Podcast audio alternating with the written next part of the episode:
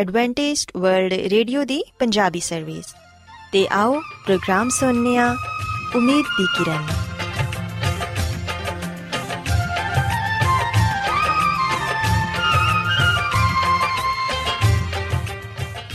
ਸਾਥਿਓ, ਪ੍ਰੋਗਰਾਮ ਉਮੀਦ ਦੀ ਕਿਰਨ ਦੇ ਨਾਲ ਮੈਂ ਤੁਹਾਡੀ ਮੇਜ਼ਬਾਨ ਫਰਾਸਲੀਮ ਤੁਹਾਡੀ ਖidmat 'ਚ ਹਾਜ਼ਰ ਹਾਂ। ਸਾਡੀ ਪੂਰੀ ਟੀਮ ਵੱਲੋਂ ਪ੍ਰੋਗਰਾਮ ਸੁਣਨ ਵਾਲੇ ਸਾਰੇ ਸਾਥੀਆਂ ਨੂੰ ਸਾਡਾ ਪਿਆਰ ਭਰਾ ਸਲਾਮ ਕਬੂਲ ਹੋਏ। ਸਾਥਿਓ, ਉਮੀਦ ਕਰਨੀਆ ਕਿ ਤੁਸੀਂ ਸਾਰੇ ਖੁਦਾ ਤਾਲਾ ਦੇ ਫਜ਼ਲੋ ਕਰਮ ਨਾਲ ਖੈਰੀਅਤ ਨਾਲ ਹੋ। ਤੇ ਸਾਡੀ ਇਹ ਦੁਆ ਹੈ ਕਿ ਤੁਸੀਂ ਜਿੱਥੇ ਕਿਤੇ ਵੀ ਰਹੋ, ਖੁਦਾਵੰਦ ਖੁਦਾ ਤੁਹਾਡੇ ਨਾਲ ਹੋਣ ਤੇ ਤੁਹਾਡੀ ਹਿਫਾਜ਼ਤ ਤੇ ਰਹਿਨਮਾਈ ਕਰਨ। ਸਾਥਿਓ, ਇਸ ਤੋਂ ਪਹਿਲਾਂ ਕਿ ਅੱਜ ਦੇ ਪ੍ਰੋਗਰਾਮ ਨੂੰ ਸ਼ੁਰੂ ਕੀਤਾ ਜਾਏ, ਆਓ ਪਹਿਲਾਂ ਪ੍ਰੋਗਰਾਮ ਦੀ ਤਫਸੀਲ ਸੁਣ ਲਵੋ। ਤਫਸੀਲ ਕੁਝ ਇਸ ਤਰ੍ਹਾਂ ਹੈ ਕਿ ਪ੍ਰੋਗਰਾਮ ਦਾ ਆਗਾਜ਼ ਮਾਮੂਲ ਦੇ ਮੁਤਾਬਿਕ ਇੱਕ ਰੂਹਾਨੀ ਗੀਤ ਨਾਲ ਕੀਤਾ ਜਾਏਗਾ। ਤੇ ਗੀਤ ਦੇ ਬਾਅਦ ਬੱਚਿਆਂ ਦੇ ਲਈ ਬਾਈਬਲ ਮੁਕੱਦਸ ਚੋਂ ਬਾਈਬਲ ਕਹਾਣੀ ਪੇਸ਼ ਕੀਤੀ ਜਾਏਗੀ। ਤੇ ਸਾਥੀਓ, ਪ੍ਰੋਗਰਾਮ ਦੇ ਆਖਿਰ 'ਚ ਖੁਦਾਵੰਦ ਦੇ ਖਾਦਮ ਅਜ਼ਮਤ ਇਮਨੂਅਲ ਖੁਦਾਵੰਦ ਦੇ ਅਲਾਹੀ ਪਾਕਲਾਮ ਚੋਂ ਪੈਗਾਮ ਪੇਸ਼ ਕਰਨਗੇ। ਆਓ ਸਾਥੀਓ, ਸਭ ਤੋਂ ਪਹਿਲਾਂ ਖੁਦਾਵੰਦ ਦੀ ਤਾਰੀਫ 'ਚ ਇਹ ਖੂਬਸੂਰਤ ਗੀਤ ਸੁਣਨੇ ਆ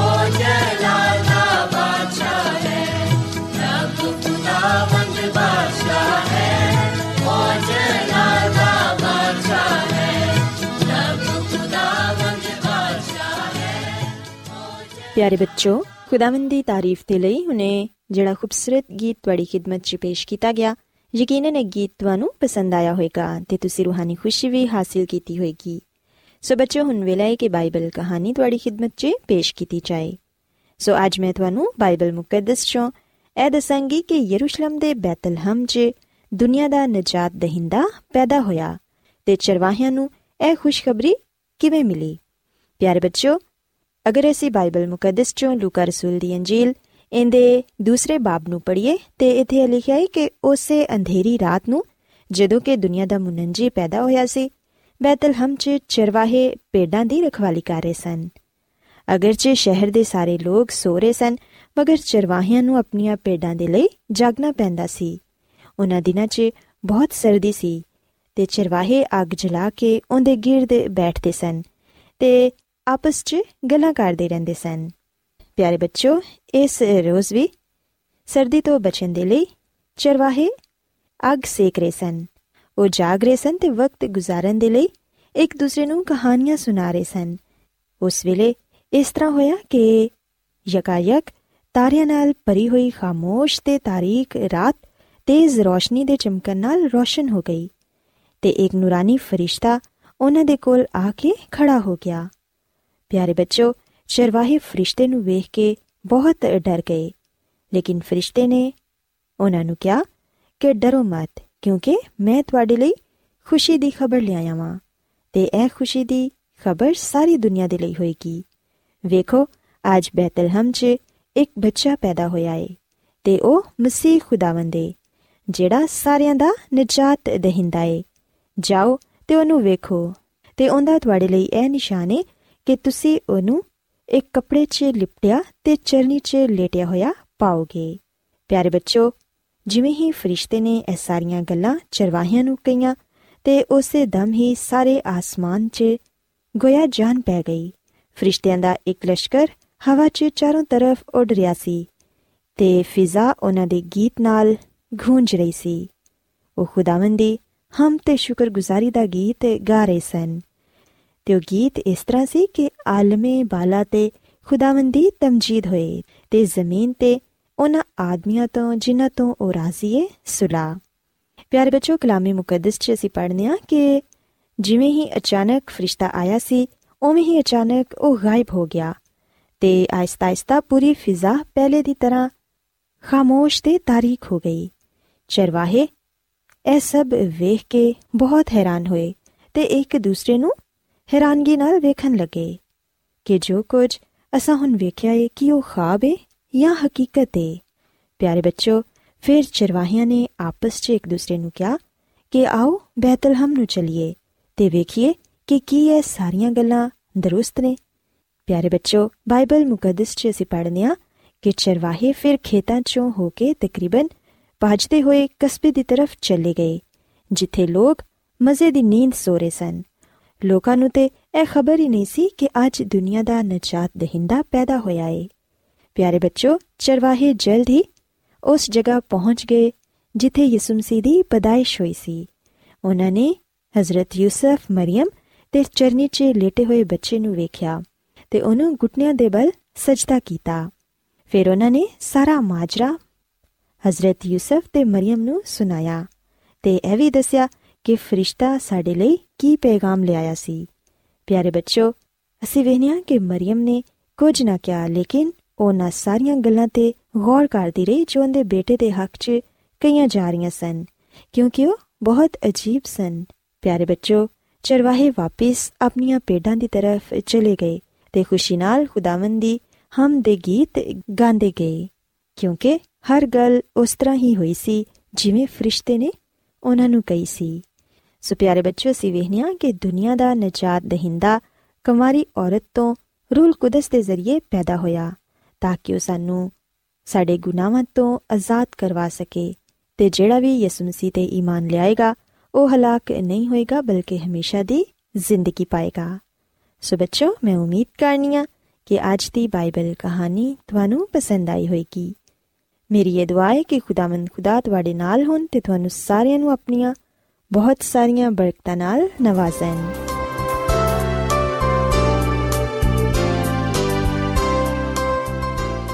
ਰੋਜ਼ਾਨਾ ਐਡਵੈਂਟਿਸਟ ਵਰਲਡ ਰੇਡੀਓ 24 ਘੰਟੇ ਦਾ ਪ੍ਰੋਗਰਾਮ ਜਨੂਬੀ ਏਸ਼ੀਆ ਦੇ ਲਈ ਪੰਜਾਬੀ ਉਰਦੂ ਅੰਗਰੇਜ਼ੀ ਸਿੰਧੀ ਤੇ ਦੂਜੀਆਂ ਬਹੁਤ ਸਾਰੀਆਂ ਜ਼ੁਬਾਨਾਂ ਵਿੱਚ ਨਸ਼ਰ ਕਰਦਾ ਹੈ ਸਿਹਤ ਮਤਵਾਜ਼ਨ ਖੁਰਾਕ تعلیم ਖਾਨਦਾਨੀ ਜ਼ਿੰਦਗੀ ਤੇ ਬਾਈਬਲ ਮੁਕੱਦਸ ਨੂੰ ਸਮਝਣ ਦੇ ਲਈ ਐਡਵੈਂਟਿਸਟ ਵਰਲਡ ਰੇਡੀਓ ਜ਼ਰੂਰ ਸੁਣੋ। ਸਾਡੀ ਪੰਜਾਬੀ ਸਰਵਿਸ ਦਾ ਪਤਾ ਲਿਖ ਲਵੋ। ਇੰਚਾਰਜ ਪ੍ਰੋਗਰਾਮ ਉਮੀਦ ਦੀ ਕਿਰਨ, post box number 32 Lahore, Pakistan. Adventist world radio ਵੱਲੋਂ ਪ੍ਰੋਗਰਾਮ ਉਮੀਦ ਦੀ ਕਿਰਨ ਨਿਸ਼ਰ ਕੀਤਾ ਜਾ ਰਿਹਾ ਹੈ ਹੁਣ ਵੇਲਾ ਹੈ ਕਿ ਅਸੀਂ ਖੁਦਾ ਦੇ ਪਾਕ ਕਲਾਮ ਚੋਂ ਪੈਗਾਮ ਸੁਣੀਏ। ਤੇ ਅੱਜ ਤੁਹਾਡੇ ਲਈ ਪੈਗਾਮ ਖੁਦਾ ਦੇ ਖਾਦਮ ਅਜ਼ਮਤ ਇਮਨੁਅਲ ਪੇਸ਼ ਕਰਨਗੇ। ਤੇ ਆਓ ਆਪਣੇ ਦਿਲਾਂ ਨੂੰ ਤਿਆਰ ਕਰੀਏ ਤੇ ਖੁਦਾ ਦੇ ਕਲਾਮ ਨੂੰ ਸੁਣੀਏ। ਯਿਸੂ ਮਸੀਹ ਦੇ ਅਜ਼ਲੀ ਤੇ ਅਬਦੀ ਨਾਮ ਵਿੱਚ ਸਾਰੇ ਸਾਥੀਆਂ ਨੂੰ ਸਲਾਮ। ਸਾਥਿਓ, ਮੈਂ ਮਸੀਹ ਯਿਸੂ ਵਿੱਚ ਤੁਹਾਡਾ ਖਾਦਮ ਅਜ਼ਮਤ ਇਮਾਨੁਅਲ ਕਲਾਮੇ ਮੁਕੱਦਸ ਦੇ ਨਾਲ ਤੁਹਾਡੀ ਖਿਦਮਤ ਵਿੱਚ ਹਾਜ਼ਰ ਹਾਂ। ਤੇ ਸਾਥਿਓ, ਮੈਨੂੰ ਉਮੀਦ ਹੈ ਕਿ ਤੁਸੀਂ ਰੋਜ਼ਾਨਾ ਦੇ ਵਾਂਗੂ ਅੱਜ ਵੀ ਖੁਦਾਮ ਦੇ ਕਲਾਮ ਨੂੰ ਸੁਣਨ ਦੇ ਲਈ ਤਿਆਰ ਹੋ। ਆ ਬੜੀ ਹੀ ਅੱਛੀ ਗੱਲ ਹੈ ਕਿ ਅਸੀਂ ਰੋਜ਼ਾਨਾ ਖੁਦਾਮ ਦੇ ਕਲਾਮ ਨੂੰ ਪੜ੍ਹਨੇ ਆ, ਸੁਣਨੇ ਆ। ਕਿਉਂਕਿ ਜਦੋਂ ਵੀ ਖੁਦਾ ਦਾ ਕਲਾਮ ਪੜਿਆ ਜਾਂਦਾ ਹੈ ਸੁਨਿਆ ਜਾਂਦਾ ਹੈ, ਉਸ ਵੇਲੇ ਅਸੀਂ ਬਰਕਤ ਪਾਣੇ ਆ, ਈਮਾਨ ਵਿੱਚ ਮਜ਼ਬੂਤ ਹੋਨੇ ਆ ਤੇ ਰੂਹਾਨੀ ਜ਼ਿੰਦਗੀ ਵਿੱਚ ਤਰੱਕੀ ਪਾਣੇ ਆ। ਇਸ ਲਈ ਸਾਥੀਓ, ਅਸੀਂ ਹਮੇਸ਼ਾ ਜਿੱਥੇ ਵੀ ਅਸੀਂ ਰਹਨੇ ਆ, ਅਸੀਂ ਖੁਦਾ ਦੇ ਕਲਾਮ ਨੂੰ ਪੜ੍ਹੀਏ, ਸੁਣੀਏ ਤਾਂ ਕਿ ਖੁਦਾ ਦੀਆਂ ਬਰਕਤਾਂ ਸਾਨੂੰ ਮਿਲਦੀਆਂ ਰਹਿਣ। ਸੋ ਸਾਥੀਓ, ਅੱਜ ਮੈਂ ਤੁਹਾਨੂੰ ਬਾਈਬਲ ਮੁਕੱਦਸ ਚੋਂ ਦੁਆ ਦੇ ਬਾਰੇ ਦੱਸਾਂਗਾ। ਕਿ ਖੁਦਾ ਦਾ ਕਲਾਮ ਸਾਨੂੰ ਇਹਦੇ ਬਾਰੇ ਕੀ تعلیم ਦਿੰਦਾ ਹੈ ਤੇ ਅਸੀਂ ਬਾਈਬਲ ਮੁਕੱਦਸ ਵਿੱਚ ਦੁਆ ਦੇ ਬਾਰੇ ਕੀ ਹਦਾਇਤ ਪਾਣੇ ਆ ਸਾਥੀਓ ਅਗਰ ਅਸੀਂ ਬਾਈਬਲ ਮੁਕੱਦਸ ਦੇ ਨਵੇਂ ਏਧਨਾਮੇ ਵਿੱਚ ਮੱਤੀ ਰਸੂਲ ਦੀ ਅੰਜੀਲ ਇਹਦੇ ਛਠੇ ਬਾਬ ਦੀ 9ਵੀਂ ਐਤ ਤੋਂ ਲੈ ਕੇ 13ਵੀਂ ਐਤ ਤੱਕ ਪੜ੍ਹੀਏ ਤੇ ਤੇ ਸਾਨੂੰ ਖੁਦਾਵੰਦ ਦੀ ਯਿਸੂ ਮਸੀਹ ਦੀ ਦੁਆ ਪੜਨ ਨੂੰ ਮਿਲੇਗੀ ਜਿਹੜੀ ਕਿ ਉਹਨਾਂ ਨੇ ਆਪਣੇ ਸ਼ਾਗਿਰਦਾਂ ਨੂੰ ਸਿਖਾਈ ਸੋ ਬਾਈਬਲ ਮੁਕੱਦਸ ਵਿੱਚ ਲਿਖਿਆ ਹੈ ਕਿ ਐ ਸਾਡੇ ਬਾਪ, ਤੂੰ ਜਿਹੜਾ ਕਿ ਆਸਮਾਨ ਤੇ ਵੇਂ ਤੇਰਾ ਨਾਮ ਪਾਕ ਮੰਨਿਆ ਜਾਏ। ਤੇਰੀ ਬਾਦਸ਼ਾਹੀ ਆਏ, ਤੇਰੀ ਮਰਜ਼ੀ ਜਿਵੇਂ ਆਸਮਾਨ ਤੇ ਪੂਰੀ ਹੁੰਦੀ ਏ, ਜ਼ਮੀਨ ਤੇ ਵੀ ਹੋਏ। ਸਾਡੀ ਰੋਜ਼ ਦੀ ਰੋਟੀ ਅੱਜ ਸਾਨੂੰ ਦੇ ਤੇ ਜਿਸ ਤਰ੍ਹਾਂ ਅਸਾਂ ਆਪਣੇ ਕਸੂਰਵਾਰਾਂ ਨੂੰ ਮਾਫ ਕੀਤਾ ਹੈ, ਤੂੰ ਵੀ ਸਾਡੇ ਕਸੂਰ ਸਾਨੂੰ ਮਾਫ ਕਰ। ਸਾਨੂੰ ਆਜ਼ਮਾਇਸ਼ ਵਿੱਚ ਨਾ ਲਿਆ, ਬਲਕਿ ਬਦੀ ਤੋਂ ਬਚਾ, ਕਿਉਂਕਿ ਬਾਦਸ਼ਾਹੀ ਤੇ ਕੁਦਰਤ ਤੇ ਜਲਾਲ ਹਮੇਸ਼ਾ ਤੇਰੇ ਹੀ ਨੇ। ਆਮੀਨ। ਸਾਥੀਓ, ਅਸੀਂ ਬਾਈਬਲ ਮੁਕੱਦਸ ਵਿੱਚ ਖੁਦਾਵੰਦ ਯਿਸੂ ਮਸੀਹ ਦੀ ਦੁਆ ਨੂੰ ਪੜ੍ਹਨੇ ਆ, ਜਿਹੜੀ ਕਿ ਯਿਸੂ ਮਸੀਹ ਨੇ ਆਪਣੇ ਸ਼ਾਗਿਰਦਾਂ ਨੂੰ ਸਿਖਾਈ। ਤੇ ਅਸੀਂ ਇਹਨੇ ਕਿ ਯਿਸੂ ਮਸੀਹ ਦਾ ਆ ਦੁਆ ਸਿਖਾਉਣ ਦਾ ਮਕਸਦ ਆ ਸੀ ਤਾਂ ਕਿ ਉਹਦੇ ਸ਼ਾਗਿਰਦ ਇਸ ਗੱਲ ਨੂੰ ਜਾਣਨ ਕਿ ਸਾਨੂੰ ਦੁਆ ਕਿਵੇਂ ਕਰਨੀ ਚਾਹੀਦੀ ਹੈ ਦੁਆ ਵਿੱਚ ਕਿਹੜੀਆਂ ਗੱਲਾਂ ਹੋਣੀਆਂ ਚਾਹੀਦੀਆਂ ਨੇ? ਸੋ ਯਿਸੂ ਮਸੀਹ ਨੇ ਆਪਣੇ ਸ਼ਾਗਿਰਦਾਂ ਨੂੰ ਦੁਆ ਦੇ ਬਾਰੇ ਆ ਹਦਾਇਤ ਕੀਤੀ ਕਿ ਉਹ ਦੁਆ ਕਰਨ ਔਰ ਫਿਰ ਆ ਕੇ ਉਹ ਕਿਸ ਤਰ੍ਹਾਂ ਦੁਆ ਕਰਨ? ਉਹਨਾਂ ਦੀ ਦੁਆ ਵਿੱਚ ਕੀ ਕੁਝ ਹੋਣਾ ਚਾਹੀਦਾ ਹੈ? ਸਾਥੀਓ, ਅੱਜ ਅਸੀਂ ਵੀ ਇਸ ਗੱਲ ਨੂੰ ਸਿੱਖੀਏ, ਇਸ ਗੱਲ ਨੂੰ ਜਾਣੀਏ ਕਿ ਸਾਡੀ ਦੁਆ ਕਿਵੇਂ ਦੀ ਹੋਣੀ ਚਾਹੀਦੀ ਏ, ਦੁਆ ਵਿੱਚ ਕਿਹੜੀਆਂ ਗੱਲਾਂ ਹੋਣੀਆਂ ਚਾਹੀਦੀਆਂ ਨੇ, ਯਾਨੀ ਕਿ ਅਸੀਂ ਕਿਵੇਂ ਦੁਆ ਕਰੀਏ? ਸਾਡੀ ਦੁਆ ਦਾ ਤਰੀਕਾਕਾਰ ਕਿਸ ਤਰ੍ਹਾਂ ਦਾ ਹੋਣਾ ਚਾਹੀਦਾ ਹੈ? ਸੋ ਯਾਦ ਰੱਖੋ ਕਿ ਖੁਦਾਵੰਦ ਯਿਸੂ ਮਸੀਹ ਸਾਡੀ ਬਿਹਤਰ ਤੌਰ ਨਾਲ ਰਹਿਨਮਾਈ ਕਰਦੇ ਨੇ ਸਾਡੀ ਉਹ ਮਦਦ ਕਰਦੇ ਨੇ ਤਾਂ ਕਿ ਅਸੀਂ ਉਸੇ ਤਰ੍ਹਾਂ ਦੁਆ ਕਰੀਏ, ਜਿਵੇਂ ਉਹ ਚਾਹੁੰਦਾ ਹੈ। ਸਾਥੀਓ, ਯਿਸੂ ਮਸੀਹ ਨੇ ਜਿਹੜੀ ਦੁਆ ਆਪਣੇ ਸ਼ਾਗਿਰਦਾਂ ਨੂੰ ਸਿਖਾਈ, ਇਸ ਦੁਆ ਵਿੱਚ ਅਸੀਂ ਆਪਣੇ ਲਈ ਬੜਾ ਅਹਿਮ ਸਬਕ ਪਾਨੇ ਆ ਜਦੋਂ ਅਸੀਂ ਯਿਸੂ ਮਸੀਹ ਦੀ ਦੁਆ ਨੂੰ, ਜਿਹੜੀ ਕਿ ਉਹਨਾਂ ਨੇ ਆਪਣੇ ਸ਼ਾਗਿਰਦਾਂ ਨੂੰ ਸਿਖਾਈ, ਜਦੋਂ ਅਸੀਂ ਉਹਨੂੰ ਵੇਖਨੇ ਆ ਉਸ ਵੇਲੇ ਅਸੀਂ ਇਸ ਗੱਲ ਨੂੰ ਸਿੱਖਣ ਵਾਲੇ ਬਣਨੇ ਆ ਕਿ ਸਾਡੀ ਦੁਆ ਕਿਵੇਂ ਦੀ ਹੋਣੀ ਚਾਹੀਦੀ ਹੈ। ਦੁਆ ਕਰਨ ਦਾ ਕੀ ਤਰੀਕਾਕਾਰ ਹੋਣਾ ਚਾਹੀਦਾ ਹੈ? ਸਾਥੀਓ, ਯਿਸੂ ਮਸੀਹ ਦੀ ਦੁਆ ਦੇ ਬਾਰੇ ਖੁਦਾ ਦੀ ਖਾਦਮਾ ਮਿਸਿਸ ਜ਼ੈਲਨ ਜੀ ਵਾਈਟ ਆਪਣੀ ਕਿਤਾਬ ਬੱਚਿਆਂ ਦੀ ਰਹਿਨਮਾਈ, ਇਹਦੇ ਸਫਾ ਨੰਬਰ 524 ਵਿੱਚ ਆ ਗੱਲ ਲਿਖਦੀ ਹੈ ਕਿ ਖੁਦਾਵੰਦ ਦੀ ਦੁਆ, ਯਾਨੀ ਕਿ ਦੁਆਏ ਰਬਾਨੀ, ਇਹਨੂੰ ਮਹਿਜ਼ ਉਸੇ ਸੂਰਤ ਵਿੱਚ ਦੁਰਾਨਾ ਜ਼ਰੂਰੀ ਨਹੀਂ ਹੈ ਬਲਕਿ ਆ ਇਸ ਗੱਲ ਦੀ ਵਜ਼ਾਹਤ ਹੈ ਕਿ ਸਾਡੀ ਦੁਆਵਾਂ ਕਿਵੇਂ ਦੀਆਂ ਹੋਣੀ ਚਾਹੀਦੀਆਂ ਨੇ। ਯਾਨੀ ਕਿ ਸਾਡੀ ਦੁਆ ਸਾਦਾ, ਸੰਜੀਦਾ ਤੇ ਬਾਮਕਸਦ। ਹੋਣੀ ਚਾਹੀਦੀ ਹੈ ਇੱਕ ਸਾਦਾ ਦਰਖਾਸਤ ਵਿੱਚ ਖੁਦਾਵੰਦ ਨੂੰ ਆਪਣੀ ਜ਼ਰੂਰੀਅਤ ਦੱਸੋ ਤੇ ਉਹਦੀ ਮਿਹਰਬਾਨੀਆਂ ਦੇ ਲਈ ਉਹਦਾ ਸ਼ੁਕਰ ਅਦਾ ਕਰੋ। ਫਿਰ ਯਿਸੂ ਦਾ ਆਪਣੇ ਘਰ ਤੇ ਆਪਣੇ ਦਿਲ ਵਿੱਚ ਮਹਿਮਾਨ ਦੇ ਤੌਰ ਨਾਲ ਇਸਤਕਬਾਲ ਕਰੋ। ਸੋ ਸਾਥੀਓ, ਅਸੀਂ ਵੀ ਨੇ ਕਿ ਖੁਦਾ ਦੀ ਖਾਦਮਾ ਮਿਸਿਸ ਐਲਨ ਜਵਾਈਟ ਸਾਨੂੰ ਆ ਗੱਲ ਸਮਝਾਉਂਦੀ ਏ, ਸਾਡੀ ਰਹਿਨਮਾਈ ਕਰਦੀ ਏ ਕਿ ਅਸੀਂ ਇਸ ਗੱਲ ਨੂੰ ਜਾਣੀਏ ਕਿ ਸਾਡੀ ਦੁਆ ਕਿਸ ਤਰ੍ਹਾਂ ਦੀ ਹੋਣੀ ਚਾਹੀਦੀ ਏ। ਸਾਥੀਓ ਬੇਸ਼ੱਕ ਸਾਡੀ ਦੁਆ ਸਾਦਾ ਸੰਜੀਦਾ ਤੇ ਬਾਮਕਸਦ ਹੋਣੀ ਚਾਹੀਦੀ ਏ ਸੋ ਜਿਹੜਾ ਤਰੀਕਾਕਾਰ ਯਿਸੂ ਮਸੀਹ ਨੇ ਆਪਣੇ ਸ਼ਾਗਿਰਦਾਂ ਨੂੰ ਦੱਸਿਆ ਅਸੀਂ ਵੀ ਨੇ ਕਿ ਉਸੇ ਤਰੀਕੇਕਾਰ ਦੇ ਬਾਰੇ ਖੁਦਾ ਦੀ ਖਾਦਮਾ ਮਿਸਿਸ ਐਲਨ ਜੀ ਵਾਈਟ ਵੀ ਆ ਗੱਲ ਕਹਿੰਦੀ ਏ ਕਿ ਸਾਡੀ ਦੁਆ ਦਾ ਕੀ ਤਰੀਕੇਕਾਰ ਹੋਣਾ ਚਾਹੀਦਾ ਹੈ ਸਾਡੀ ਦੁਆਵਾਂ ਕਿਵੇਂ ਦੀਆਂ ਹੋਣੀਆਂ ਚਾਹੀਦੀਆਂ ਨੇ ਸਾਥੀਓ ਬਾਈਬਲ ਮੁਕੱਦਸ ਵਿੱਚ ਅਸੀਂ ਇਸ ਗੱਲ ਦੀ ਹਦਾਇਤ ਪਾਨੇ ਆ ਇਸ ਗੱਲ ਦੀ تعلیم ਪਾਨੇ ਆ ਕਿ ਸਾਡੀ ਦੁਆ ਦਾ ਕੀ ਤਰੀਕੇਕਾਰ ਹੋਣਾ ਚਾਹੀਦਾ ਹੈ। ਜਦੋਂ ਵੀ ਅਸੀਂ ਦੁਆ ਕਰੀਏ, ਅਸੀਂ ਸਭ ਤੋਂ ਪਹਿਲਾਂ ਖੁਦਾ ਦੇ ਅੱਗੇ, ਉਹਦੇ ਨਾਮ ਨੂੰ ਮੁਬਾਰਕ ਕਹੀਏ, ਉਹਦੀ ਤਾਰੀਫ ਕਰੀਏ, ਉਹਦੀ ਪ੍ਰਸਤਿਸ਼ ਕਰੀਏ। ਜਿਵੇਂ ਕਿ ਅਸੀਂ ਮੁਕਾਸ਼ਵਾ ਦੀ ਕਿਤਾਬ ਦੇ 4 ਬਾਬ ਦੀ 11ਵੀਂ ਅਧ ਵਿੱਚ ਪੜ੍ਹਨੇ ਆ, ਇੱਥੇ ਲਿਖਿਆ ਕਿ ਕਿ ਸਾਡੇ ਖੁਦਾਵੰਦ ਤੇ ਖੁਦਾ, ਤੂੰ ਹੀ ਤਮਜੀਦ ਤੇ ਇੱਜ਼ਤ ਤੇ ਕੁਦਰਤ ਦੇ ਲਾਇਕ ਹੈ, ਕਿਉਂਕਿ ਤੂੰ ਹੀ ਸਾਰੀਆਂ ਸ਼ੈਵਾਂ ਦਾ ਪੈਦਾ ਕਰਨ ਵਾਲਾ ਹੈ। ਸਭ ਕੁਝ ਤੇਰੀ ਹੀ ਮਰਜ਼ੀ ਤੋਂ ਨੇ ਤੇ ਪੈਦਾ ਹੋਇਆ। ਸੋ ਸਾਥੀਓ, ਜਦੋਂ ਵੀ ਅਸੀਂ ਦੁਆ ਕਰੀਏ, ਅਸੀਂ ਹਮੇਸ਼ਾ ਦੁਆ ਵਿੱਚ ਸਭ ਤੋਂ ਪਹਿਲਾਂ ਖੁਦਾਵੰਦ ਆਪਣੇ ਖੁਦਾ ਨੂੰ ਇੱਜ਼ਤ ਜਲਾਲ ਦਈਏ।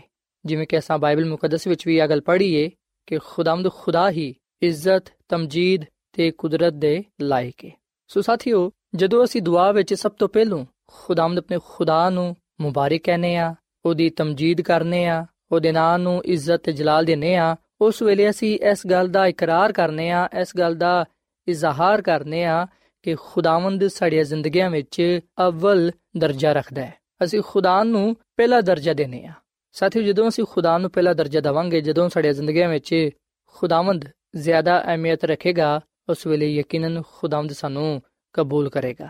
ਸੋ ਖੁਦਾਵੰਦ ਯਿਸੂ ਮਸੀਹ ਸਾਨੂੰ ਇਸ ਗੱਲ ਦੀ ਹਦਾਇਤ ਕਰਦੇ ਨੇ ਕਿ ਅਸੀਂ ਦੁਆ ਵਿੱਚ ਸਭ ਤੋਂ ਪਹਿਲਾਂ ਖੁਦਾਵੰਦ ਆਪਣੇ ਖੁਦਾ ਦੇ ਨਾਮ ਨੂੰ ਇੱਜ਼ਤ ਤੇ ਜਲਾਲ ਦੀਏ।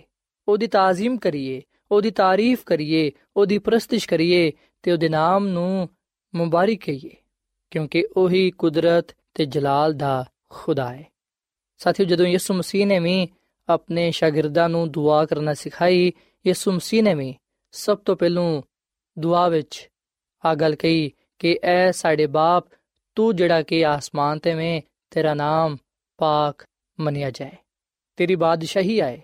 ਤੇਰੀ ਮਰਜ਼ੀ ਜਿਵੇਂ ਆਸਮਾਨ ਤੇ ਪੂਰੀ ਹੁੰਦੀ ਏ, ਜ਼ਮੀਨ ਤੇ ਵੀ ਹੋਏ। ਸੋ ਇਹਨਾਂ ਗੱਲਾਂ ਤੋਂ ਆ ਸਾਫ਼ ਜ਼ਾਹਿਰ ਹੁੰਦਾ ਹੈ ਕਿ ਯਿਸੂ ਮਸੀਹ ਵੀ ਹਮੇਸ਼ਾ ਦੁਆ ਵਿੱਚ ਸਭ ਤੋਂ ਪਹਿਲਾਂ ਖੁਦਾ ਬਾਪ ਨੂੰ ਇੱਜ਼ਤ ਤੇ ਜਲਾਲ ਦਿੰਦੇ, ਉਹਦੀ ਤਾਜ਼ੀਮ ਕਰਦੇ ਤੇ ਉਹਦੇ ਨਾਮ ਦੀ ਤਾਰੀਫ ਕਰਦੇ। ਸੋ ਅਸੀਂ ਵੀ ਯਿਸੂ ਮਸੀਹ ਵਾਂਗੂ ਦੁਆ ਕਰੀਏ ਤੇ ਹਮੇਸ਼ਾ ਦੁਆ ਦੇ ਸ਼ੁਰੂ ਵਿੱਚ ਉਹਦੀ ਕੁਦਰਤ ਦੇ ਲਈ, ਉਹਦੇ ਜਲਾਲ ਦੇ ਲਈ, ਉਹਦੀ ਤਾਰੀਫ ਦੇ ਲਈ, ਉਹਦੀ ਪ੍ਰਸਤਿਸ਼ ਦੇ ਲਈ, ਉਹਦੀ ਤਮਜੀਦ ਦੇ ਲਈ ਗੱਲਾਂ ਕਹੀਏ। ਸੋ ਸਾਥੀਓ, ਦੁਆ ਦੇ ਸ਼ੁਰੂ ਵਿੱਚ ਅਸਾਂ ਹਮੇਸ਼ਾ ਖੁਦਾ ਦੇ ਨਾਮ ਨੂੰ ਇੱਜ਼ਤ ਜਲਾਲ ਦੇਣਾ ਹੈ, ਉਹਦੀ ਤਾਰੀਫ ਤੇ ਤਮਜੀਦ ਕਰਨੀ ਹੈ। ਔਰ ਫਿਰ ਉਹ ਤੋਂ ਬਾਅਦ ਅਸਾਂ ਆਪਣੇ ਗੁਨਾਹਾਂ ਦਾ ਇਕਰਾਰ ਕਰਨਾ ਹੈ, ਕਿਉਂਕਿ ਯਿਸੂ ਮਸੀਹ ਨੇ ਸਾਨੂੰ ਇਸ ਗੱਲ ਦੀ ਹਦਾਇਤ ਕੀਤੀ ਹੈ ਕਿ ਅਸੀਂ ਆਸਮਾਨ ਦੇ ਖੁਦਾ ਦੇ ਅੱਗੇ ਆਪਣੇ ਗੁਨਾਹਾਂ ਦਾ ਇਕਰਾਰ ਕਰੀਏ ਤਾਂ ਕਿ ਅਸੀਂ ਉਹਦੇ ਕੋਲੋਂ ਆਪਣੇ ਗੁਨਾਹਾਂ ਦੀ ਮਾਫੀ ਪਾਈਏ। ਸਾਥੀਓ, ਯਿਸੂ ਮਸੀਹ ਨੇ ਜਦੋਂ ਆਪਣੇ ਸ਼ਾਗਿਰਦਾਂ ਨੂੰ ਦੁਆ ਕਰਨਾ ਸਿਖਾਈ, ਯਿਸੂ ਮਸੀਹ ਨੇ ਦੁਆ ਵਿੱਚ ਆ ਗੱਲ ਕਹੀ ਕਿ ਤੁਸੀਂ ਕਿਹਾ ਕਰੋ ਕਿ ਜਿਸ ਤਰ੍ਹਾਂ ਅਸਾਂ ਆਪਣੇ ਕਸੂਰਵਾਰਾਂ ਨੂੰ ਮਾਫ ਕੀਤਾ ਹੈ, ਤੂੰ ਵੀ ਸਾਡੇ ਕਸੂਰਾਂ ਨੂੰ ਮਾਫ ਕਰ। ਸਾਥੀਓ, ਯਿਸੂ ਮਸੀਹ ਨੇ ਆ ਅਲਫਾਜ਼ ਜਾਂ ਆ ਗੱਲ ਆਪਣੇ ਲਈ ਨਹੀਂ ਕਹੀ ਸੀ, ਬਲਕਿ ਉਹਨੇ ਆਪਣੇ ਲੋਕਾਂ ਨੂੰ ਕਹੀ ਸੀ ਕਿ ਉਹ ਆ ਗੱਲ ਦੁਆ ਵਿੱਚ ਖੁਦਾ ਨੂੰ ਕਿਆ ਕਰਨ। ਸਾਥੀਓ, ਜਦੋਂ ਅਸੀਂ ਦੁਆ ਵਿੱਚ ਆਪਣੇ ਗੁਨਾਹਾਂ ਦਾ ਇਕਰਾਰ ਕਰਨੇ ਆ, ਜਦੋਂ ਅਸੀਂ ਆਪਣੇ ਆਪ ਨੂੰ ਗੁਨਾਹਗਾਰ تسلیم ਕਰ ਲੈਨੇ ਆ ਉਸ ਵੇਲੇ ਖੁਦਾ ਦਾ ਰਹਿਮ ਉਹਦਾ ਫਜ਼ਲ ਸਾਡੇ ਤੇ ਹੁੰਦਾ ਹੈ ਸਾਥੀਓ ਅੱਜ ਅਸਾਂ ਇਸ ਗੱਲ ਨੂੰ ਸਿੱਖਣਾ ਹੈ ਕਿ ਅਸਾਂ ਹਮੇਸ਼ਾ ਦੁਆ ਵਿੱਚ ਆਪਣੇ ਗੁਨਾਹਾਂ ਦਾ ਇਕਰਾਰ ਕਰਨਾ ਹੈ ਖੁਦਾ ਨੂੰ ਕਹਿਣਾ ਹੈ ਕਿ ਐ ਖੁਦਾ ਮੈਂ ਗੁਨਾਹਗਾਰ ਆ ਮੇਰੇ ਤੇ ਰਹਿਮ ਕਰ ਮੇਰੇ ਗੁਨਾਹਾਂ ਨੂੰ ਬਖਸ਼ ਦੇ ਮੈਨੂੰ ਪਾਕ ਸਾਫ਼ ਕਰ ਸਾਥੀਓ ਜਦੋਂ ਅਸੀਂ ਆਪਣੇ ਗੁਨਾਹਾਂ ਦਾ ਇਕਰਾਰ ਕਰਾਂਗੇ ਔਰ ਫਿਰ ਆਪਣੇ ਗੁਨਾਹਾਂ ਨੂੰ ਤਰਕ ਕਰਾਂਗੇ ਉਸ ਵੇਲੇ ਖੁਦਾ ਦੀ ਬਰਕਤ ਉਹਦੀ ਰਹਿਮਤ ਸਾਡੇ ਤੇ ਹੋਏਗੀ ਅਗਰ ਅਸੀਂ ਯੋਹਨਾ ਰਸੂਲ ਦਾ ਪਹਿਲਾ ਖਾਤੇ ਦੇ ਪਹਿਲੇ ਬਾਬ ਦੀ ਨੌਵੀਂ ਅਧ ਪੜ੍ਹੀਏ ਤੇ ਇਥੇ ਲਿਖਿਆ ਕਿ ਅਗਰ ਅਸੀਂ ਆਪਣੇ ਗੁਨਾਹਾਂ ਦਾ ਇਕਰਾਰ ਕਰੀਏ ਤੇ ਫਿਰ ਉਹ ਸਾਡੇ ਗੁਨਾਹਾਂ ਨੂੰ ਮਾਫ ਕਰਨ ਤੇ ਸਾਨੂੰ ਸਾਰੀ ਨਾਰਾਜ਼ਗੀ ਤੋਂ ਪਾਕ ਕਰਨ ਵਿੱਚ ਸੱਚਾ ਤੇ ਆਦਿਲ ਹੈ ਸੋ ਸਾਥੀਓ ਅਸੀਂ ਹਮੇਸ਼ਾ ਖੁਦਾ ਦੇ ਨਾਮ ਨੂੰ ਇੱਜ਼ਤ ਜਲਾਲ ਦਈਏ ਔਰ ਫਿਰ ਆਪਣੇ ਆਪ ਨੂੰ ਉਹਦੇ ਅੱਗੇ ਗੁਨਾਹਗਾਰ تسلیم ਕਰੀਏ ਆਪਣੇ ਗੁਨਾਹਾਂ ਦਾ ਇਕਰਾਰ ਕਰੀਏ ਤਾਂ ਕਿ ਖੁਦਾਵੰਦ ਸਾਡੇ ਗੁਨਾਹਾਂ ਨੂੰ ਮਾਫ ਕਰੇ ਤੇ ਸਾਨੂੰ ਸਾਰੀ ਨਾਰਾਜ਼ਗੀ ਤੋਂ ਪਾਕ ਕਰਕੇ ਸਾਨੂੰ ਕਾਮਿਲ ਬਣਾਏ ਸੋ ਸਾਥੀਓ ਯਿਸੂ ਮਸੀਹ ਨੇ ਸਾਨੂੰ ਇਸ ਗੱਲ ਦੀ ਹਦਾਇਤ ਕੀਤੀ ਹੈ ਕਿ ਅਸੀਂ ਦੁਆ ਦਾ ਆਗਾਜ਼ ਜਾਂ ਜਦੋਂ ਅਸੀਂ ਦੁਆ ਸ਼ੁਰੂ ਕਰਨੇ ਆ ਉਸ ਵੇਲੇ ਅਸੀਂ ਸਭ ਤੋਂ ਪਹਿਲਾਂ ਖੁਦਾ ਦੀ ਤਾਜ਼ੀਮ ਕਰੀਏ ਉਹਦੀ ਤਾਰੀਫ ਕਰੀਏ ਉਹਦੇ ਨਾਮ ਨੂੰ ਮੁਬਾਰਕ ਕਹੀਏ ਔਰ ਫਿਰ ਉਸ ਤੋਂ ਬਾਅਦ ਅਸੀਂ ਆਪਣੇ ਗੁਨਾਹਾਂ ਦਾ ਇਕਰਾਰ ਕਰੀਏ ਆਪਣੇ ਆਪ ਨੂੰ ਉਹਦੇ ਅੱਗੇ ਗੁਨਾਹਗਾਰ تسلیم ਕਰੀਏ ਤਾਂ ਕਿ ਖੁਦਾਵੰਦ ਸਾਡੇ ਤੇ ਰਹਿਮ ਕਰੇ ਤੇ ਸਾਨੂੰ ਸਾਡੇ ਗੁਨਾਹ ਮਾਫ ਕਰੇ ਤੇ ਸਾਨੂੰ ਪਾਕ ਸਾਫ਼ ਕਰੇ। ਔਰ ਫਿਰ ਯਿਸੂ ਮਸੀਹ ਨੇ ਇਸ ਗੱਲ ਦੀ ਵੀ ਸਾਨੂੰ ਹਦਾਇਤ ਕੀਤੀ ਏ ਆ ਵੀ ਗੱਲ ਸਿਖਾਈ ਏ ਕਿ ਅਸੀਂ ਦੁਆ ਵਿੱਚ ਆਪਣੀ ਦਰਖਾਸਤਾਂ, ਆਪਣੀ ਇਲਤਜਾਮਾਂ ਆਪਣੀ ਮੰਨਤਾਂ ਉਹਦੇ ਹਜ਼ੂਰ ਪੇਸ਼ ਕਰੀਏ। ਯਿਸੂ ਮਸੀਹ ਨੇ ਆਪਣੇ ਸ਼ਾਗਿਰਦਾਂ ਨੂੰ ਦੁਆ ਸਿਖਾਉਂਦੇ ਵੇਲੇ ਆ ਵੀ ਗੱਲ ਕਹੀ ਕਿ ਤੁਸੀਂ ਦੁਆ ਵਿੱਚ ਆ ਵੀ ਗੱਲ ਕਿਹਾ ਕਰੋ ਕਿ ਸਾਨੂੰ ਆਜ਼ਮਾਇਸ਼ ਵਿੱਚ ਨਾ ਲਿਆ ਬਲਕਿ ਬਦੀ ਤੋਂ ਬਚਾ। ਸੋ ਅਸੀਂ ਨੇ ਕਿ ਆ ਗੱਲ ਰੂਹਾਨੀ ਫਤਹ ਦੀ ਦਰਖਾਸਤ ਹੈ। ਸੋ ਅਸੀਂ ਆਪਣੀ ਰੂਹਾਨੀ ਤੇ ਜਿਸਮਾਨੀ ਜ਼ਰੂਰਤ ਨੂੰ ਜਾਣੀਏ ਤੇ ਫਿਰ ਉਸ ਇਲਤਜਾ ਨੂੰ, ਉਸ ਦਰਖਾਸਤ ਨੂੰ ਖੁਦਾ ਦੇ ਅੱਗੇ ਰੱਖੀਏ। ਸਾਥੀਓ, ਅਗਰ ਅਸੀਂ ਬਿਮਾਰ ਹਾਂ ਜਾਂ ਅਗਰ ਕੋਈ ਸਾਡਾ ਭੈਣ ਭਰਾ ਅਜ਼ੀਜ਼ ਕੋਈ ਬਿਮਾਰ ਹੈ ਤੇ ਅਸੀਂ ਉਹਦੇ ਲਈ ਦੁਆ ਕਰੀਏ। ਅਗਰ ਸਾਡੇ ਅੰਦਰ ਰੂਹਾਨੀ ਤੇ ਜਿਸਮਾਨੀ ਤੌਰ ਨਾਲ ਹਕਮਤ ਦੀ, ਦਨਾਈ ਦੀ ਕਮੀ ਹੈ ਤੇ ਅਸੀਂ ਉਹਦੇ ਲਈ ਖੁਦਾ ਦੇ ਅੱਗੇ ਦੁਆ ਕਰੀਏ ਤਾਂ ਕਿ ਖੁਦਾਵੰਦ ਸਾਨੂੰ ਹਕਮਤ ਤੇ ਦਨਾਈ عطا ਫਰਮਾਏ ਬਾਈਬਲ ਮੁਕੱਦਸ ਦੇ ਨਵੇਂ ਆਦਨਾਮੇ ਵਿੱਚ ਯਾਕੂਬ ਦਾ ਖਾਤੇ ਦੇ ਪਹਿਲੇ ਬਾਬ ਦੀ ਪੰਜਵੀਂ ਅਧ ਵਿੱਚ ਅਸੀਂ ਇਹ ਗੱਲ ਪੜ੍ਹਨੇ ਆ ਕਿ ਅਗਰ ਤੁਹਾਡੇ ਚੋਂ ਕਿਸੇ ਵਿੱਚ ਹਕਮਤ ਦੀ ਕਮੀ ਹੈ ਤੇ ਉਹ ਖੁਦਾਵੰਦ ਕੋਲੋਂ ਮੰਗੇ ਜਿਹੜਾ ਬਗੈਰ ਮਲਾਮਤ ਕੀਤੇ ਹੋਏ ਸਾਰਿਆਂ ਨੂੰ ਕਸਰਤ ਦੇ ਨਾਲ ਦਿੰਦਾ ਹੈ ਸੋ ਸਾਥੀਓ ਅਸੀਂ ਆਪਣੀ ਰੂਹਾਨੀ ਤੇ ਜਿਸਮਾਨੀ ਜ਼ਰੂਰਤ ਨੂੰ ਵੇਖੀਏ ਤੇ ਜਿਹੜੀਆਂ ਸਾਡੇ ਇਲਤਜਾਮਾਂ ਨੇ ਦਰਖਾਸਤਾਂ ਨੇ ਉਹ ਅਸੀਂ ਖੁਦਾ ਦੇ ਅੱਗੇ ਪੇਸ਼ ਕਰੀਏ ਤਾਂ ਕਿ ਖੁਦਾਵੰਦ ਆਪਣੀ ਮਰਜ਼ੀ ਦੇ ਮੁਤਾਬਿਕ ਸਾਨੂੰ ਉਹ عطا ਫਰਮਾਏ ਔਰ ਫਿਰ ਸਾਥੀਓ ਦੁਆ ਦੇ ਆਖਰ ਵਿੱਚ ਅਸੀਂ ਖੁਦਾ ਦੀ ਸ਼ੁਕਰਗੁਜ਼ਾਰੀ ਕਰੀਏ ਜਿੰਨੀਆਂ ਵੀ ਨੇਮਤਾਂ ਬਰਕਤਾਂ ਸਾਨੂੰ ਖੁਦਾ ਨੇ ਦਿੱਤੀਆਂ ਨੇ ਉਹਨਾਂ ਵਾਸਤੇ ਅਸੀਂ ਖੁਦਾ ਦਾ ਸ਼ੁਕਰ ਅਦਾ ਕਰੀਏ ਤਾਂ ਕਿ ਖੁਦਾਵੰਦ ਸਾਨੂੰ ਹੋਰ ਜ਼ਿਆਦਾ ਆਪਣੀਆਂ ਬਰਕਤਾਂ ਦੇ ਨਾਲ ਨਿਹਮਤਾਂ ਦੇ ਨਾਲ ਨਵਾਜ਼ੇ ਜਿਵੇਂ ਕਿ ਯਿਸੂ ਮਸੀਹ ਨੇ ਦੁਆ ਦੇ ਆਖਰ ਵਿੱਚ ਇਹ ਗੱਲ ਕਹੀ ਕਿਉਂਕਿ ਬਾਦਸ਼ਾਹੀ ਤੇ ਕੁਦਰਤ ਤੇ ਜਲਾਲ ਹਮੇਸ਼ਾ ਤੇਰੇ ਹੀ ਨੇ ਸੋ ਇਸ ਕਲਾਮ ਵਿੱਚ ਅਸੀਂ ਤਾਰੀਫ ਤੇ ਸ਼ੁਕਰਗੁਜ਼ਾਰੀ ਪਾਣੇ ਆ ਸੋ ਅਸੀਂ ਵੀ ਹਮੇਸ਼ਾ ਦੁਆ ਦੇ ਆਖਰ ਵਿੱਚ ਖੁਦਾ ਦਾ ਸ਼ੁਕਰ ਅਦਾ ਕਰੀਏ, ਉਹਦੀਆਂ ਬਰਕਤਾਂ ਦੇ ਲਈ, ਉਹਦੀ ਨਿਹਮਤਾਂ ਦੇ ਲਈ ਜਿਹੜੀਆਂ ਕਿ ਉਹਨੇ ਸਾਨੂੰ ਦਿੱਤੀਆਂ ਨੇ। ਸਾਥੀਓ, ਜਦੋਂ ਅਸੀਂ ਇਹਨਾਂ ਗੱਲਾਂ ਨੂੰ ਅਪਣਾਵਾਂਗੇ, ਜਿਹੜੀਆਂ ਕਿ ਯਿਸੂ ਮਸੀਹ ਨੇ ਸਾਨੂੰ ਸਿਖਾਇਆ ਨੇ, ਤੇ ਯਕੀਨਨ ਖੁਦਾਵੰਦ ਸਾਡੀ ਦੁਆਵਾਂ ਨੂੰ ਸੁਨੇਗਾ। ਸੋ ਯਾਦ ਰੱਖੋ ਕਿ ਦੁਆ ਦੇ ਬਾਰੇ ਜਿਹੜੀ ਯਿਸੂ ਮਸੀਹ ਨੇ ਸਾਨੂੰ ਹਦਾਇਤ ਦਿੱਤੀ ਏ, ਉਹ ਸਾਡੀ ਰਹਿਨਮਾਈ ਕਰਦੀ ਏ ਤਾਂ ਕਿ ਅਸੀਂ ਸਹੀ ਤੌਰ ਨਾਲ ਖੁਦਾ ਦੇ ਅੱਗੇ ਦੁਆ ਕਰ ਸਕੀਏ। ਸੋ ਸਾਥੀਓ, ਦੁਆ ਵਿੱਚ ਚਾਰ ਗੱਲਾਂ ਦਾ ਹੋਣਾ ਜ਼ਰੂਰੀ ਹੈ ਜਿਹਦੇ ਬਾਰੇ ਯਿਸੂ ਮਸੀਹ ਨੇ ਸਾਨੂੰ ਹਦਾਇਤ ਕੀਤੀ ਹੈ ਪਹਿਲੀ ਗੱਲ ਕਿ ਅਸੀਂ ਖੁਦਾ ਦੀ ਤਾਜ਼ੀਮ ਕਰੀਏ, ਉਹਦੇ ਨਾਮ ਨੂੰ ਮੁਬਾਰਕ ਕਹੀਏ, ਉਹਦੀ ਤਾਰੀਫ ਕਰੀਏ, ਉਹਦੀ ਤਮਜੀਦ ਕਰੀਏ। ਔਰ ਫਿਰ ਦੂਜੀ ਗੱਲ ਕਿ ਅਸੀਂ ਆਪਣੇ ਗੁਨਾਹਾਂ ਦਾ ਇਕਰਾਰ ਕਰੀਏ, ਖੁਦਾ ਦੇ ਅੱਗੇ ਆਪਣੇ ਗੁਨਾਹਾਂ ਨੂੰ ਮੰਨੀਏ ਤਾਂ ਕਿ ਉਹ ਸਾਡੇ ਗੁਨਾਹਾਂ ਨੂੰ ਮਾਫ ਕਰੇ। ਔਰ ਫਿਰ ਤੀਜੀ ਗੱਲ ਕਿ ਅਸੀਂ ਆਪਣੀ ਦਰਖਾਸਤ, ਆਪਣੀ ਇਲਤਜਾ ਉਹਦੇ ਸਾਹਮਣੇ ਰੱਖੀਏ। ਜਿਹੜੀ ਵੀ ਸਾਡੀ ਰੂਹਾਨੀ, ਜਿਸਮਾਨੀ ਜ਼ਰੂਰਤ ਹੈ ਅਸੀਂ ਉਹ ਖੁਦਾ ਦੇ ਅੱਗੇ ਰੱਖੀਏ ਤਾਂ ਕਿ ਖੁਦਾਵੰਦ ਆਪਣੀ ਮਰਜ਼ੀ ਦੇ ਮੁਤਾਬਿਕ ਸਾਨੂੰ ਸਾਡੀ ਦੁਆ ਦਾ ਜਵਾਬ ਦੇਵੇ। ਤੇ ਚੌਥੀ ਗੱਲ ਕਿ ਅਸੀਂ ਉਹਦੀ ਤਾਰੀਫ ਕਰੀਏ, ਉਹਦੀ ਸ਼ੁਕਰਗੁਜ਼ਾਰੀ ਕਰੀਏ, ਉਹਨਾਂ ਬਰਕਤਾਂ ਦੇ ਲਈ, ਉਹਨਾਂ ਨਿਹਮਤਾਂ ਦੇ ਲਈ ਜਿਹੜੀਆਂ ਕਿ ਉਹਨੇ ਸਾਨੂੰ ਦਿੱਤੀਆਂ ਨੇ। ਸੋ ਸਾਥੀ ਮੈਨੂੰ ਉਮੀਦ ਹੈ ਕਿ ਤੁਸੀਂ ਜਦੋਂ ਇਹਨਾਂ ਗੱਲਾਂ ਨੂੰ ਅਪਣਾਓਗੇ, ਜਦੋਂ ਤੁਸੀਂ ਇਹਨਾਂ ਗੱਲਾਂ ਤੇ ਅਮਲ ਕਰੋਗੇ, ਉਸ ਵੇਲੇ ਯਕੀਨਨ ਖੁਦਾਵੰਦ ਤੁਹਾਡੀ ਦੁਆ ਨੂੰ ਕਬੂਲ ਕਰੇਗਾ। ਸਾਥੀਓ, ਯਿਸੂ ਮਸੀਹ ਨੇ ਸਾਨੂੰ ਇਸ ਲਈ ਦੁਆ ਦੇ ਬਾਰੇ ਸਿਖਾਇਆ ਹੈ। ਆ ਗੱਲ ਦੱਸੀ ਹੈ ਕਿ ਸਾਡੀ ਦੁਆ ਕਿਵੇਂ ਦੀ ਹੋਣੀ ਚਾਹੀਦੀ ਹੈ ਤਾਂ ਕਿ ਅਸੀਂ ਯਿਸੂ ਮਸੀਹ ਦੀ ਹਦਾਇਤ ਤੇ ਅਮਲ ਕਰਦੇ ਹੋਈਆਂ ਉਸੇ ਤਰ੍ਹਾਂ ਦੁਆ ਕਰ ਸਕੀਏ, ਜਿਵੇਂ ਦੀ ਖੁਦਾਵੰਦ ਖੁਦਾ ਚਾਹੁੰਦਾ ਹੈ। ਤੇ ਜਦੋਂ ਅਸੀਂ ਖੁਦਾ ਦੀ ਮਰਜ਼ੀ ਦੇ ਮੁਤਾਬਿਕ ਦੁਆ ਕਰਾਂਗੇ, ਉਹਦੇ ਦੱਸੇ ਹੋਏ ਤਰੀਕੇਕਾਰ ਤੇ ਅਮਲ ਕਰਾਂਗੇ, ਉਸ ਵੇਲੇ ਯਕੀਨਨ ਅਸੀਂ ਖੁਦਾ ਨੂੰ ਪਸੰਦ ਆਵਾਂਗੇ ਤੇ ਖੁਦਾਵੰਦ ਸਾਨੂੰ ਬਰਕਤ ਦੇਗਾ। ਸੋ ਸਾਥੀਓ, ਆਖਰ ਵਿੱਚ ਮੈਂ ਖੁਦਾ ਦੀ ਖਾਦਮਾ, ਮਿਸਿਸ ਐਲਨ ਜਵਾਈਟ ਦਾ ਇੱਕ ਇਕਤਬਾਸ ਤੁਹਾਡੀ ਖਿਦਮਤ ਵਿੱਚ ਪੇਸ਼ ਕਰਨਾ ਚਾਹਾਂਗਾ। ਖੁਦਾ ਦੀ ਖਾਦਮਾ ਮਿਸਿਸ ਐਲਨ ਜਵਾਈਟ ਆਪਣੀ ਕਿਤਾਬ ਕਲੀਸਿਆ ਦੀ ਗਵਾਹੀ, ਇਹਦੇ ਪੰਜਵੇਂ ਹਿੱਸੇ ਦੇ ਸਫਾ ਨੰਬਰ 317 ਵਿੱਚ ਆ ਗੱਲ ਲਿਖਦੀ ਏ ਕਿ ਅਸੀਂ ਬੜੀ ਇhtiyat ਦੇ ਨਾਲ ਸ਼ੁਕਰਗੁਜ਼ਾਰੀ ਕਰਨੇ ਆ, ਅਗਰ ਮਿਹਰਬਾਨ, ਮੁਹੱਬਤ ਕਰਨ ਵਾਲਾ ਖੁਦਾ ਮਜ਼ੀਦ ਸ਼ੁਕਰਗੁਜ਼ਾਰੀ ਤੇ ਤਾਰੀਫ ਦੇ ਲਈ ਬੁਲਾਉਂਦਾ ਹੈ, ਤੇ ਅਸੀਂ ਦੁਆ ਵਿੱਚ ਹੋਰ ਜ਼ਿਆਦਾ ਤਾਕਤਵਰ ਹੋਨੇ ਆ। ਅਸੀਂ ਖੁਦਾ ਦੀ ਮੁਹੱਬਤ ਤੇ ਮਜ਼ੀਦ ਉਹਦੀ ਤਾਰੀਫ ਵਿੱਚ ਤਰੱਕੀ ਕਰਨੇ ਆ।